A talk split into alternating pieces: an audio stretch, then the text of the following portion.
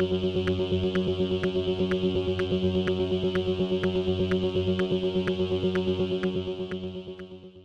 y caballeros, bienvenidos a este episodio de 10 a 15, un podcast donde se habla de películas y series en un lapso de 10 a 15 minutos. Yo soy Ángel y en este episodio doble tanda voy a estar hablando de Lady Chatterley's Lover y de Emily the Criminal. Ambos proyectos están disponibles en Netflix, así que set back, relax, que 10 a 15 acaba de comenzar.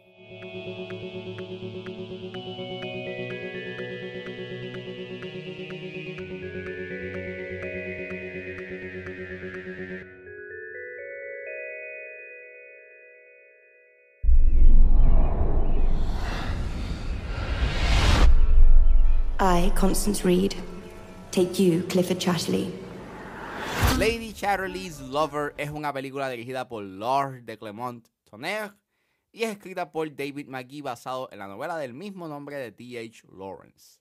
El elenco lo compone Emma Corrin, Jack O'Connell, Matthew Duckett, Joely Richardson, Faye Marseille, Ella Hunt y Anthony Brophy y trata sobre una aristócrata infeliz que comienza una apasionada relación con un guardabosques en la finca de su esposo. Disclaimer, esta película tiene un alto contenido sexual y tiene temas de machismo, por lo cual llegó discreción. Lady Chatterley's Lover había estrenado en el festival de Telluride y había escuchado cosas muy buenas de ella. Y yo no sabía que esta película iba a salir para Netflix. Así que cuando mi fiance viene y me dice, eh, mira, esta película salió eh, y tengo interés en verla, yo dije, pues ok, a mí estuve en el festival de Telluride, maybe hay algo chévere. O sea, tienes a Jack O'Connell, él es un buen actor. A mí me encantó mucho su actuación de él en 71. Y pues estaba en el top 10 de Netflix. Y nada, la, la vi. Y, y, está muy buena. Es una buena película. Eh, hace tiempo que yo no veía una buena película romántica slash erótica. O sea, he visto eh, en estos años, know, películas eróticas slash románticas. Entiéndase, pues, tus 365 y tus afters. Pero esto es lo que quieren ser esas dos películas. Una película en donde tú estés, you know, eh, sumamente, you know, hipnotizado con lo que está pasando en pantalla y que te importen los personajes. Y claro, esas dos películas, o sea, entiéndase After y 365, pues tienen sus fallos, you know, respectivos. Pero lo principal que esas dos películas fallan es en el aspecto en que a ti no te importan esos personajes ni su relación.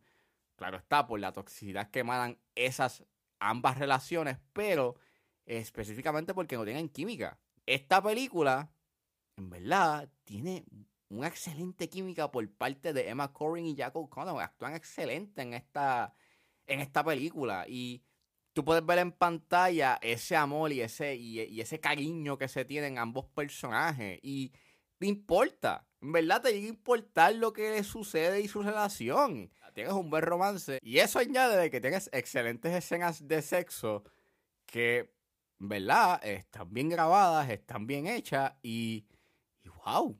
O sea, wow. wow. Este, ya, eso. Wow. Este, en verdad me gustó mucho cómo eh, en esas secuencias, pues, este, la cámara es bien handheld, es bien íntimo. No tienes música, por lo cual, pues, estás en el momento. O sea, eh, básicamente está enfocada en ese momento, you know, de esta manifestación de amor que ambos se tienen. And it works, en verdad, es sumamente poderoso. Las escenas de sexo son sumamente poderosas y, pues, obviamente, es esa manifestación de amor que ambos personajes se tienen. And it's good, en verdad. It's, it's good. Esta película habla de temas como el machismo y el placer femenino y son temas que están bien hablados digamos, en, en, la película y están bien interesantes la manera en cómo la película se desarrolla.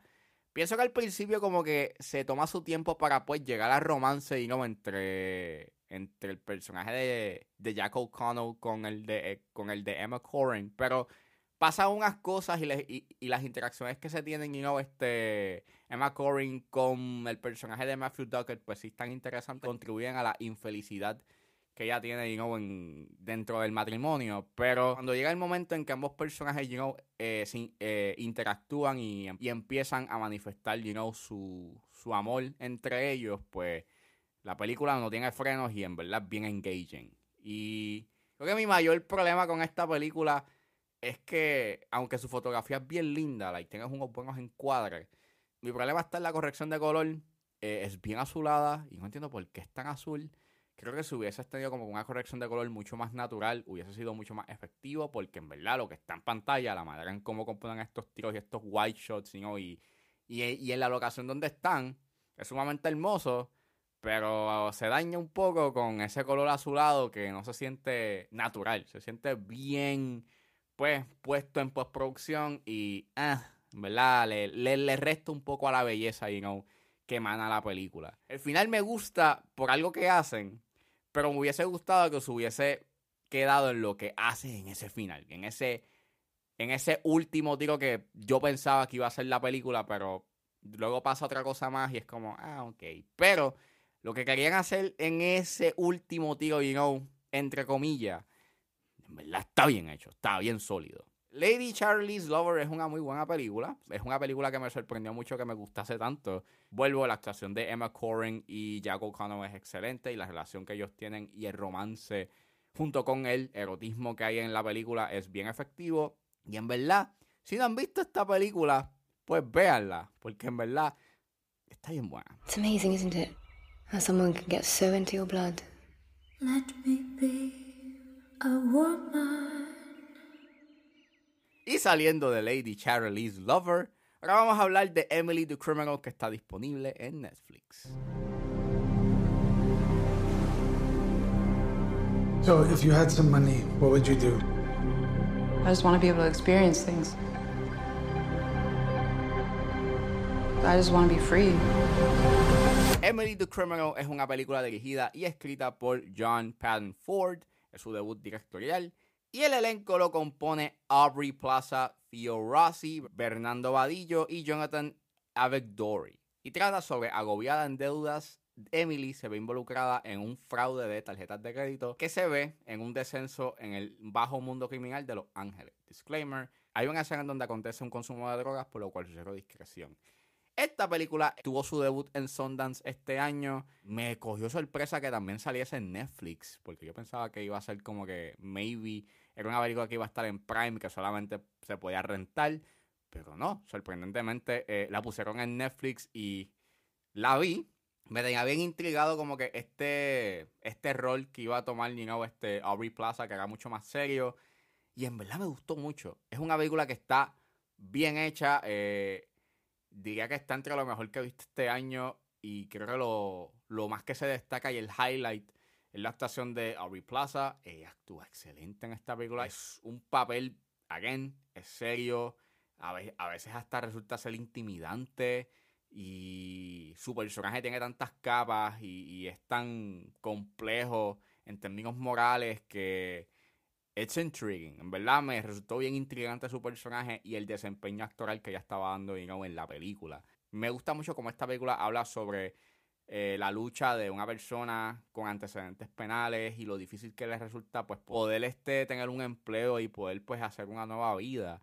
Eh, al igual que habla sobre el sistema laboral y de lo injusto que es y de, y de cómo el sistema no te ofrece una buena paga o sencillamente a veces no te paga. Y también entabla una conversación sobre el capitalismo y de cómo el sistema capitalista es insostenible. Y en verdad es una película que las conversaciones que trae a la mesa son bien interesantes, pero creo que lo más que me resultó sumamente este, sorprendente es que llega a ser tensa en unos puntos. Este, el primer acto es bastante tenso, hay, un, hay una escena en específico que acontece en un dealer que es sumamente tensa, yo estaba súper, súper tenso, no sabía qué iba a pasar. Y a pesar de que su segundo acto toma como que una tangente y se desvía un poquito del elemento criminal, y aunque sí tiene que ver mucho durante lo que sucede más adelante en la película y en, su final, pienso que se tenían que haber enfocado un poquito más en ese elemento criminal.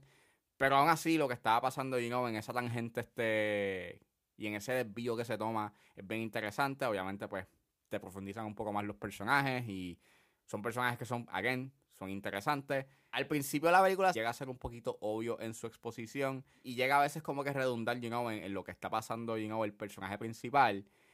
Pero no me molesta porque el desempeño actoral de Aubrey Plaza en esa escena, en esa primera escena es sumamente excelente y me tenía on board desde el minuto uno.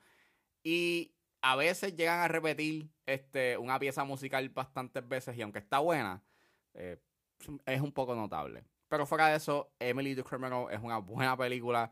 Eh, una de las sorpresas de este año, eh, en verdad me sorprendió mucho la actuación de Aubrey Plaza. Deben de ver esta película nada más por la actuación de ella, porque es una tremenda actuación. You know what my mistake really was? I didn't go far enough.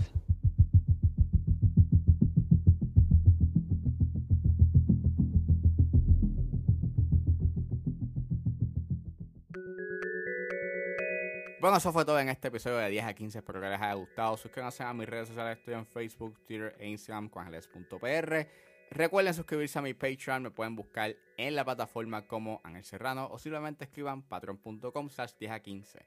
Con un solo dólar pueden suscribirse y escuchar antes de su estreno los episodios de 10 a 15 y a 4x3. Pero si se suscriben a los niveles de 5 y 10 dólares, ustedes podrán escuchar el episodio exclusivo donde generalmente hablo de lo que está pasando en la industria. Me pueden buscar en su proveedor de podcast favorito como 10 a 15 con Ángel Serrano. Gracias por escucharme y nos vemos en la próxima.